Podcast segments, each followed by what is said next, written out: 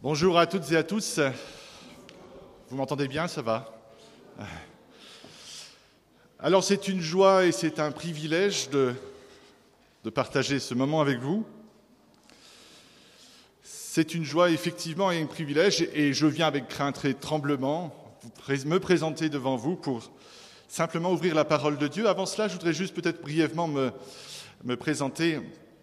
Je suis euh, donc Frédéric Hubot, comme euh, j'ai été présenté assez brièvement, et c'est très bien, parce que ce n'est pas les paroles avec un petit p qui compte, c'est la parole avec un grand P, n'est-ce pas? Je suis euh, marié depuis presque 18 ans, nous avons trois enfants avec mon épouse. Nous venons juste d'emménager à Lyon, la partie sud de la France, et nous étions avant en banlieue parisienne, tout juste et tout près de la faculté de Vaux-sur-Seine. J'étais le pasteur, entre guillemets, de certains profs et étudiants. Enfin, j'ai essayé de l'être, entre guillemets. Hein. Vous imaginez bien. Et ce matin, j'aimerais lire un texte avec cette même clé de lecture que nous avons vécue en famille. C'est-à-dire que vous savez peut-être que quand nous déménageons, quand on déménage, en règle générale, on fait un peu de tri. On va soit dans le grenier ou soit dans le, sous-sol selon ce que l'on stocke, où on stocke nos, nos, affaires et nos cartons. Et puis on fait un peu de tri pour en emmener un petit peu moins là où on va. Alors on ouvre des cartons, on ouvre des petites boîtes, et puis on retrouve des lettres, on retrouve des vieilles photos, on retrouve des vieux objets qui nous rappellent des choses et qui nous rappellent bien des choses et qui nous rappellent que le temps a passé, qui nous euh, donne le sourire, qui nous donne aussi peut-être des fois de la nostalgie de ce que nous avons vécu. Et c'est avec cela que je voudrais vous inviter à lire un texte qui se trouve dans l'Ancien Testament, parce que vous allez le voir, c'est un texte qui s'adresse à un peuple qui a connu bien des déboires, bien des difficultés. Et en réalité, les bénéficiaires de, ce texte directement ont vécu 150 ans après. Ésaïe 40 et nous allons lire les onze premiers versets du chapitre. Ésaïe 40 à partir du verset 1. Consolez, consolez mon peuple, dit votre Dieu. Parlez au cœur de Jérusalem, criez-lui que son combat est terminé, qu'elle s'est acquittée de sa faute, qu'elle a déjà reçu du Seigneur le double de ce qu'elle méritait pour tous ses péchés. Quelqu'un crie dans le désert Frayez le chemin du Seigneur, aplanissez une route pour notre Dieu dans la plaine aride. Que toute vallée soit élevée, que toute montagne et toute colline soient abaissées. Que les reliefs se changent en terrain plat et les escarpements en vallons. Alors, la gloire du Seigneur se dévoilera et tous la verront ensemble. Et ils diront cela Là, c'est la bouche du Seigneur qui parle, qui dit cela. Quelqu'un dit Crie On répond Mais que crierai-je? Toute chair est de l'herbe, tout son éclat est comme la fleur des champs. L'herbe se dessèche, la fleur se fane quand le souffle du Seigneur passe dessus. Vraiment, le peuple est de l'herbe. L'herbe se dessèche, la fleur se fane, mais la parole de Dieu subsistera toujours. Monte sur une haute montagne, Sion, toi qui portes la bonne nouvelle. Élève ta voix avec force, Jérusalem, toi qui portes la bonne nouvelle. Élève ta voix, n'aie pas peur, dis aux villes de Juda, votre Dieu est là. Le Seigneur Dieu vient avec force, son bras lui assure la domination. Il a avec lui son salaire, sa rétribution le précède. Et nous terminerons par ce beau verset 11. Comme un berger, il fera paître son troupeau de son bras, il rassemblera des agneaux et les portera sur son sein. Il conduira les brebis qui, qui allaitent. Amen. Alors, comme je vous disais tout à l'heure, il s'agit d'un. Alors, c'est un ancien texte, hein, un texte qui date du 8e siècle avant Jésus-Christ et qui s'adresse à des personnes qui ont vécu bien des choses difficiles et qui vont recevoir cette parole d'Ésaïe 150 ans après. C'est comme si vous découvriez, en fouinant dans vos affaires, une vieille lettre qui date de 1872 et qui vient vous parler, qui vient vous toucher, qui vient vous concerner dans ce que vous vivez actuellement, qui vient vous encourager. Parce qu'en effet, et vous le savez certainement, dans l'histoire du peuple d'Israël avec son Dieu, il était prévu un cadre particulier pour vivre cette relation. Un cadre de fidélité, un cadre de providence de la part de Dieu, un cadre d'adoration pour le peuple d'Israël. Et vous le savez vraisemblablement que dans toute l'histoire d'Israël, il y a eu des hauts et des bas, il y a eu d'ailleurs plus de bas que de hauts, malheureusement, mais la fidélité du Seigneur a toujours été là.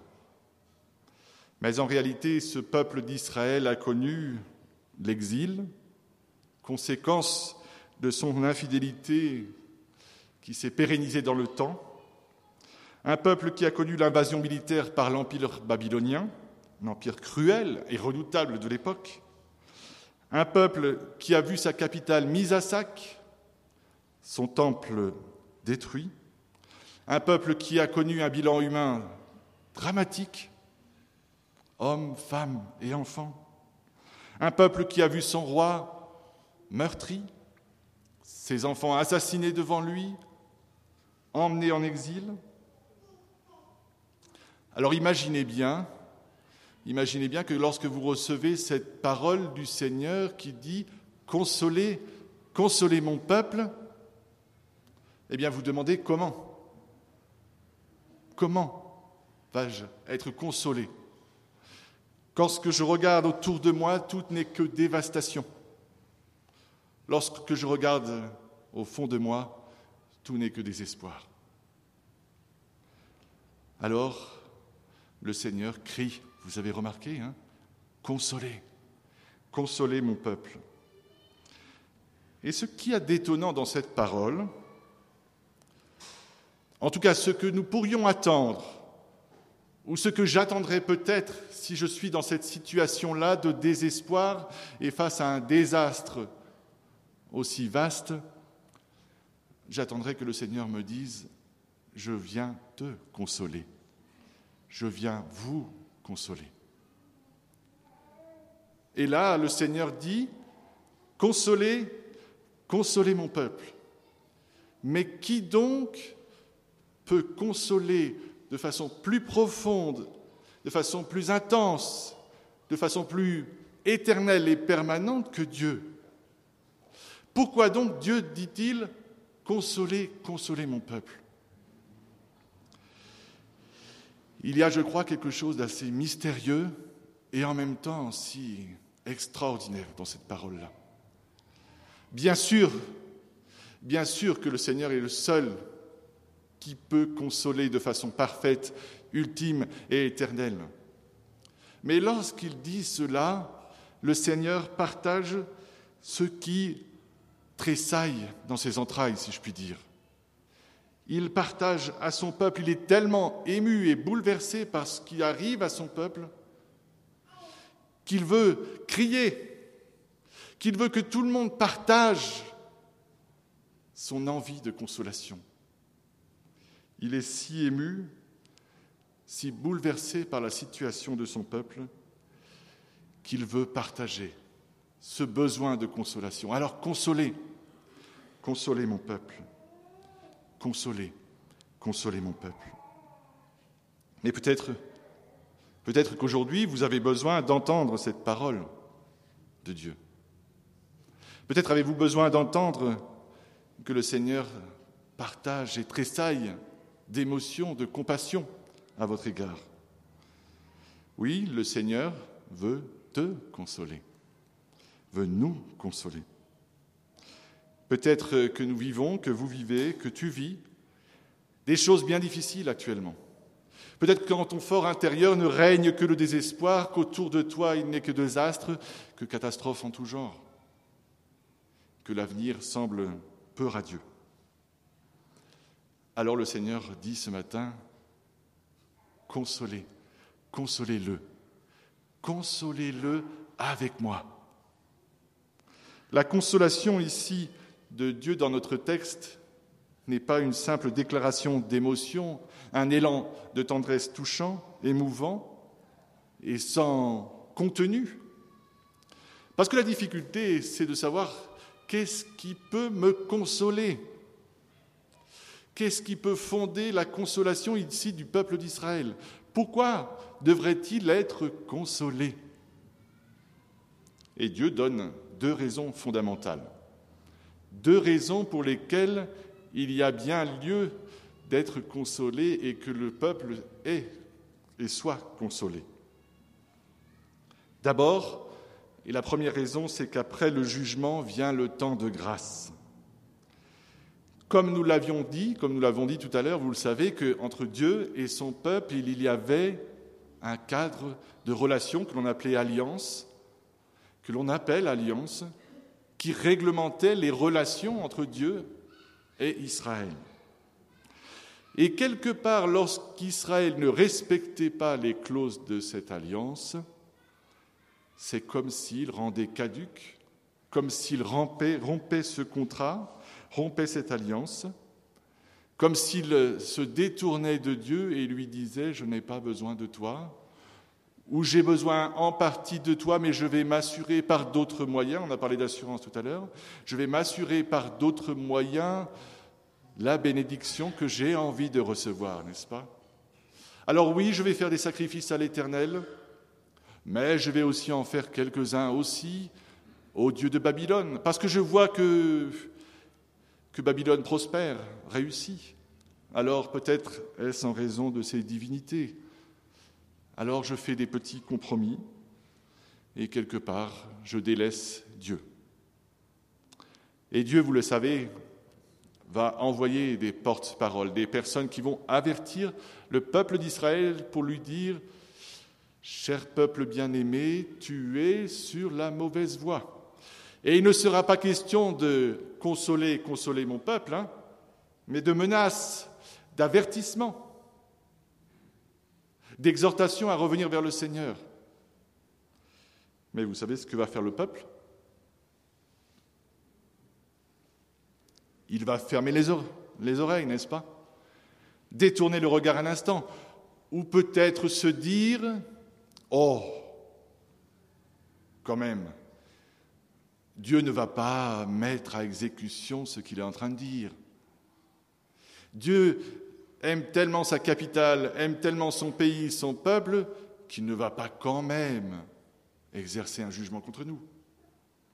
Alors le peuple d'Israël continuait comme cela jusqu'à ce que, à un moment donné, l'exil arrive, l'abandon, le délaissement, la désolation. Et je ne sais pas, peut-être euh, peut cela nous arrive encore. Hein. Quand il y a un chant hein, qui dit euh, quand le soleil brille, etc. Quand le soleil brille dans notre vie, quand tout va bien, est-ce que nous ressentons le besoin de Dieu ou est-ce qu'on n'a pas tendance, par notre propre assurance, à trouver le secours en nos propres forces ou en nos propres réussites, n'est-ce pas? Mais quand tout va mal, quand tout va mal, c'est alors qu'il est bienfaisant d'entendre le murmure de Dieu. Et c'est ce qu'il a fallu. Il a fallu que le peuple d'Israël touche le plus bas, le plus bas, touche le sol pour pouvoir entendre cette douce parole du Seigneur, un peu comme lorsque, le prophète Élie était sur son rocher. Il a fallu ce doux murmure pour qu'il comprenne que c'était bien Dieu qui lui parlait. Alors oui, le jugement est passé alors il a bien lieu d'être consolé parce que le jugement est passé. Et vous avez remarqué que le Seigneur dit, constate que le jugement était doublement, était double de ce qui était mérité. Alors si on lit comme ça, on a l'impression que, le Seigneur dit, mais est-ce que j'ai été trop fort? Est-ce que mon jugement a été trop fort? En réalité, non. Je crois qu'il constate ô combien la densité, la gravité, il constate combien le peuple a souffert et suffisamment souffert. C'en est assez. Il a doublement mérité, il a doublement reçu. Il s'est acquitté de sa faute, verset 2. Il a terminé son combat. Alors nous connaissons bien sûr la fidélité de Dieu, hein on connaît ça. Mais lorsque l'on considère que le peuple d'Israël s'est détourné de Dieu. Il a rompu le contrat. Il a dit au Seigneur, je n'ai plus besoin, nous n'avons plus besoin de toi en tant que Dieu unique. Il rompt quelque part la relation avec Dieu et c'est le Seigneur, dans un élan de compassion, qu'il va, dans sa fidélité, vouloir consoler de nouveau son peuple. C'est incroyable. Le Seigneur aurait, pardonnez-moi l'expression, pu passer à autre chose. Il aurait pu prendre soin et aimer un autre peuple, bien plus fidèle peut-être qu'Israël. Mais non. Le Seigneur est fidèle, fidèle à son amour qu'il a pour Israël. Il est fidèle. Le jugement est passé.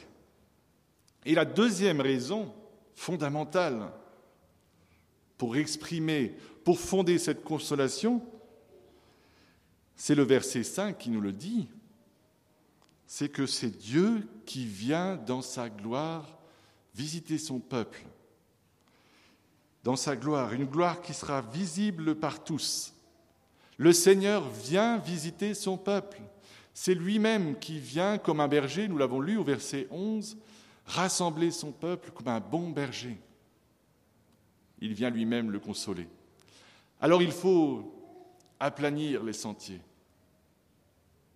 Il faut faire une politique de grands travaux, ai-je envie de dire. Il faut faire des routes aussi droites qu'une ligne de train, autant que faire se peut, aussi dégagées que l'autoroute, pour qu'il n'y ait aucun obstacle à sa venue. Il faut non pas publier sur les réseaux sociaux ou faire des campagnes de publicité pour dire que le Seigneur vient, il faut monter sur la plus haute montagne et crier. Crier. Mais qui va crier? Qui va donc crier que le Seigneur vient? À mon avis, je pense qu'il faudrait quelqu'un qui ait de la prestance, n'est-ce pas? Bah oui, si on va parler de la gloire de Dieu, il faudrait quelqu'un qui soit bien présentable, très bien habillé. Il faudrait quelqu'un qui, qui soit dans un endroit très connu, très visible, pour que tout le monde puisse entendre, tout le monde puisse voir cet homme-là. Il faudrait quelqu'un qui ait des ressources et suffisamment de moyens pour faire cette politique de grands travaux, n'est-ce pas? Il faudrait que quelqu'un qui puisse porter haut ce message aplanissez le chemin du Seigneur. Et vous savez qui est cette personne? Avec une grande prestance, dans un lieu connu, qui a crié fort soit avec un porte-voix, qui avait des milliers et des milliers de relais à sa grande politique de grands travaux, c'est Jean-Baptiste. Jean-Baptiste, qui, habillé avec un rien, dans le désert, va crier et crier, aplanissez, aplanissiez, préparez. Et ici, ce qui est extraordinaire dans notre texte, ce n'est pas Jean-Baptiste encore, c'est Jérusalem qui doit crier au village de Juda que la gloire du Seigneur vient. Une Jérusalem, pardonnez-moi l'expression, qui est encore en ruine, qui n'a rien encore de glorieux. Alors, alors il faut crier l'espérance à venir. Voici donc deux raisons pour être consolé. À la fois, le jugement est passé, la grâce est venue.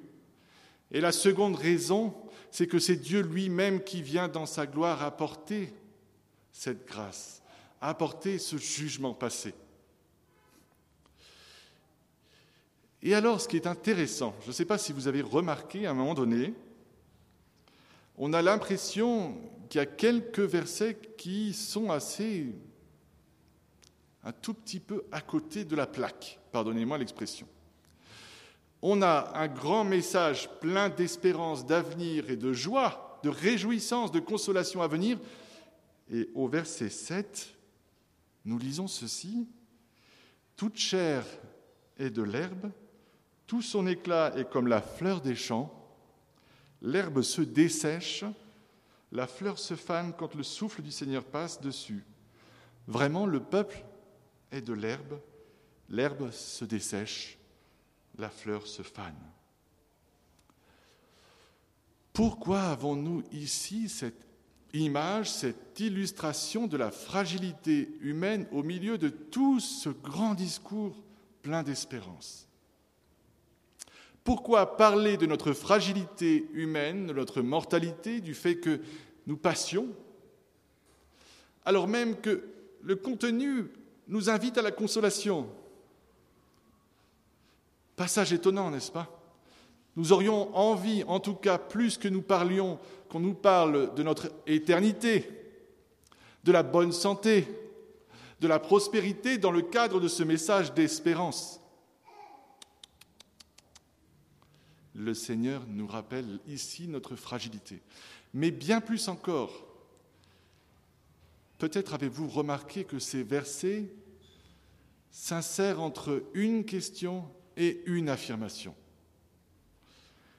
La question, verset 6, oui, je dois proclamer un message. Oui, la, la ville de Jérusalem doit monter sur la haute montagne, proclamer le message d'espérance. Mais qu'est-ce qu'il faut crier? Qu'est-ce qu'il faut proclamer?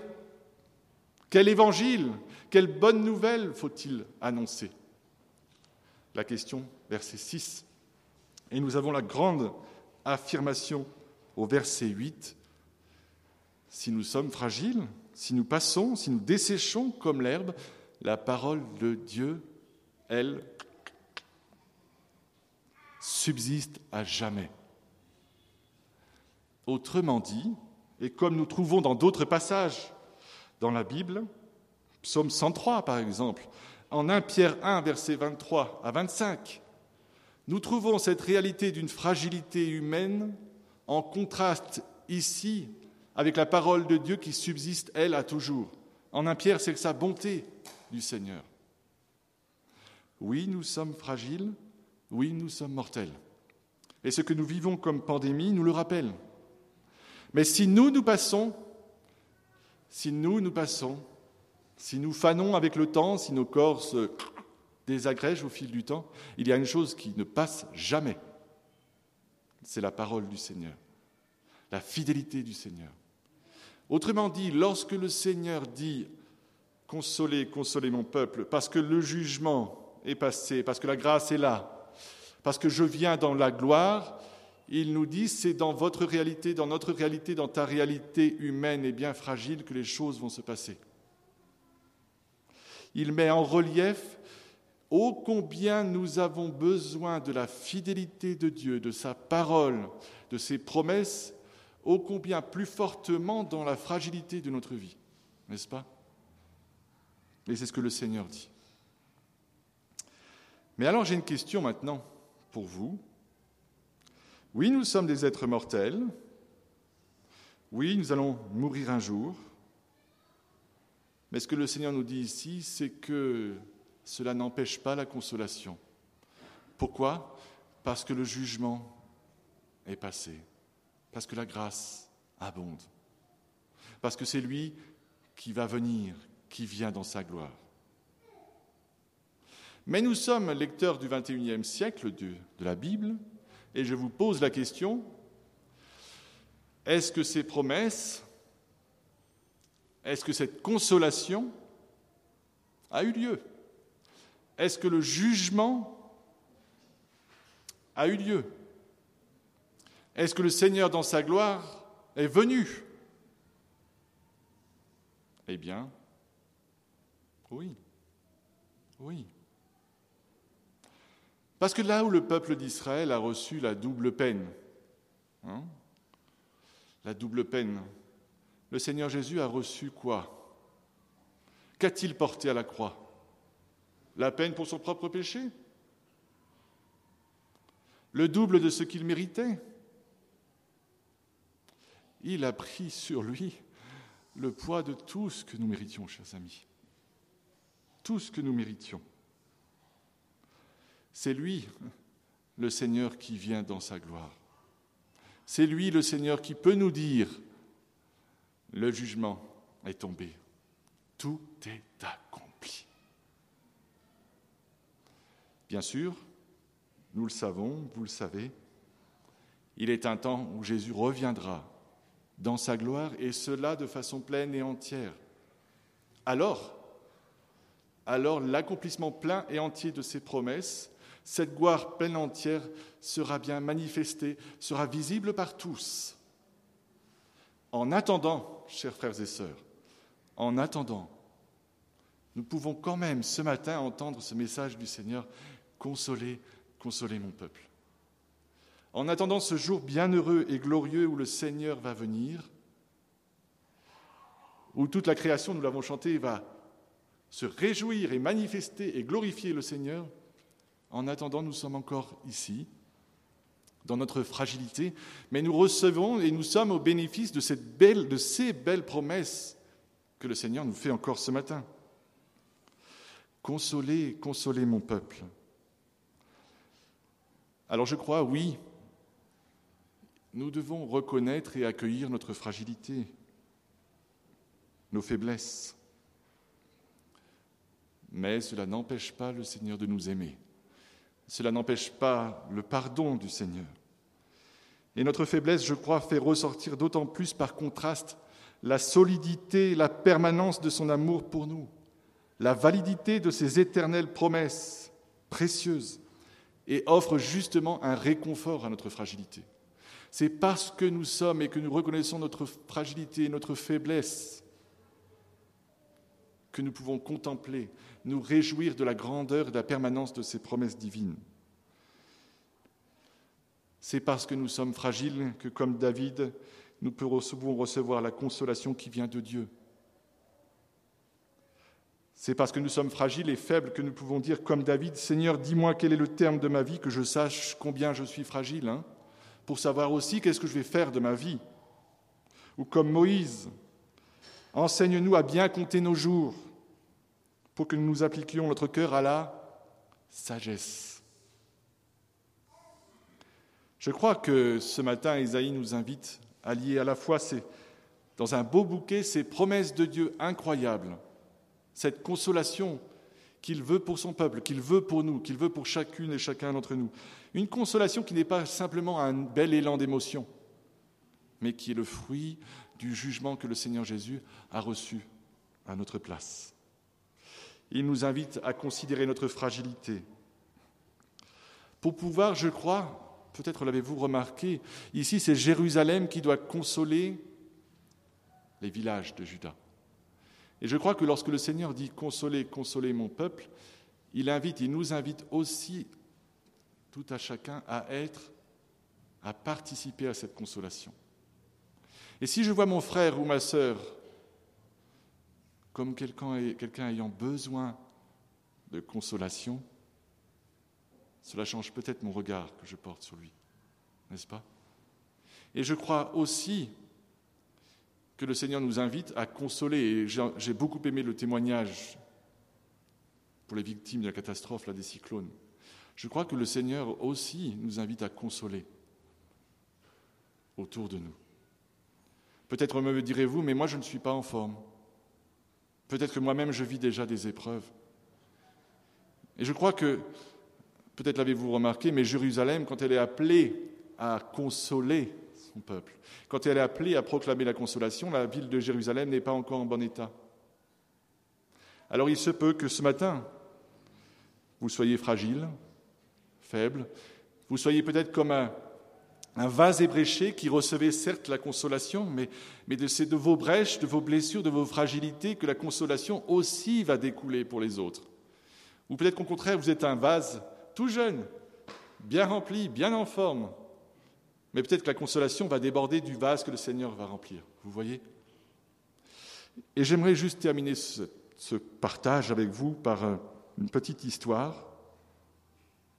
C'est une petite fille, petite fille qui rentre euh, de la maison d'un, maison voisine où vivait euh, son camarade de classe qui, était, qui lui était assez proche. Et en fait, ce camarade est décédé. Cette petite fille, rentre de cette maison, endeuillé. Le papa lui demande euh, Pourquoi es-tu allé là-bas? Qu'es-tu allé faire là-bas? Et la petite fille a, a répondu simplement, je suis allé consoler la maman. Alors le papa lui dit, mais toi, une petite fille, mais qu'est-ce que tu as fait pour la consoler? Qu'est-ce que tu as fait pour la réconforter? La petite fille a répondu, je suis simplement monté sur ses genoux et j'ai pleuré avec elle. Quelle belle, je crois, et simple vocation, chers amis, chers frères et sœurs, que celui de la consolation. Je suis monté sur ses genoux et j'ai pleuré avec elle. Pour nous, je crois que le Seigneur nous invite à entendre ce message, à entendre son cœur ce matin. Consoler, consoler mon peuple. Alors, quelle que soit notre condition, quelle que soit notre situation, que le Seigneur nous donne tout d'abord de recevoir sa consolation ce matin et qui nous donne aussi d'entendre cet appel à partager cette consolation reçue. Que le Seigneur vous bénisse et vous garde. Je vais prier pour terminer. Notre Dieu et Père, nous voulons rendre grâce, te rendre grâce pour ta fidélité, pour ton amour, pour ta parole, pour cette parole qui subsiste à jamais et dont nous sommes au bénéfice encore ce matin. Ta parole subsiste à toujours, tes promesses subsistent à toujours, car tu es fidèle. Et comme tu as promis de venir et que tu es venu, nous croyons, nous avons l'assurance que bientôt tu reviens. Seigneur, en, en attendant, en t'attendant, donne-nous, Seigneur, de veiller et prier, mais également d'accueillir cette fragilité pour nous placer simplement devant toi et recevoir de toi la consolation, l'amour, le pardon et aussi la justice. Donne-nous de marcher en vérité devant toi. Donne-nous, Seigneur, de reconnaître que nous avons besoin de toi, de reconnaître aussi notre péché devant toi, pour marcher sagement avec toi. Et donne-nous, Seigneur, alors que nous recevons une consolation toute particulière de ta part encore, de la partager. Donne-nous de sortir de nos murs, de sortir de nos préjugés, de nos regards, de nos pensées, pour voir en l'être qui nous entoure un être qui a besoin d'être consolé par toi. Donne-nous, Seigneur, de, te rejoindre dans cette belle mission que tu as commencée, cette mission de consolation, cette mission de proclamation de l'Évangile. Et Seigneur, quoi que nous fassions, que nous puissions, Seigneur, le faire simplement, uniquement, pour ta gloire seule. Amen.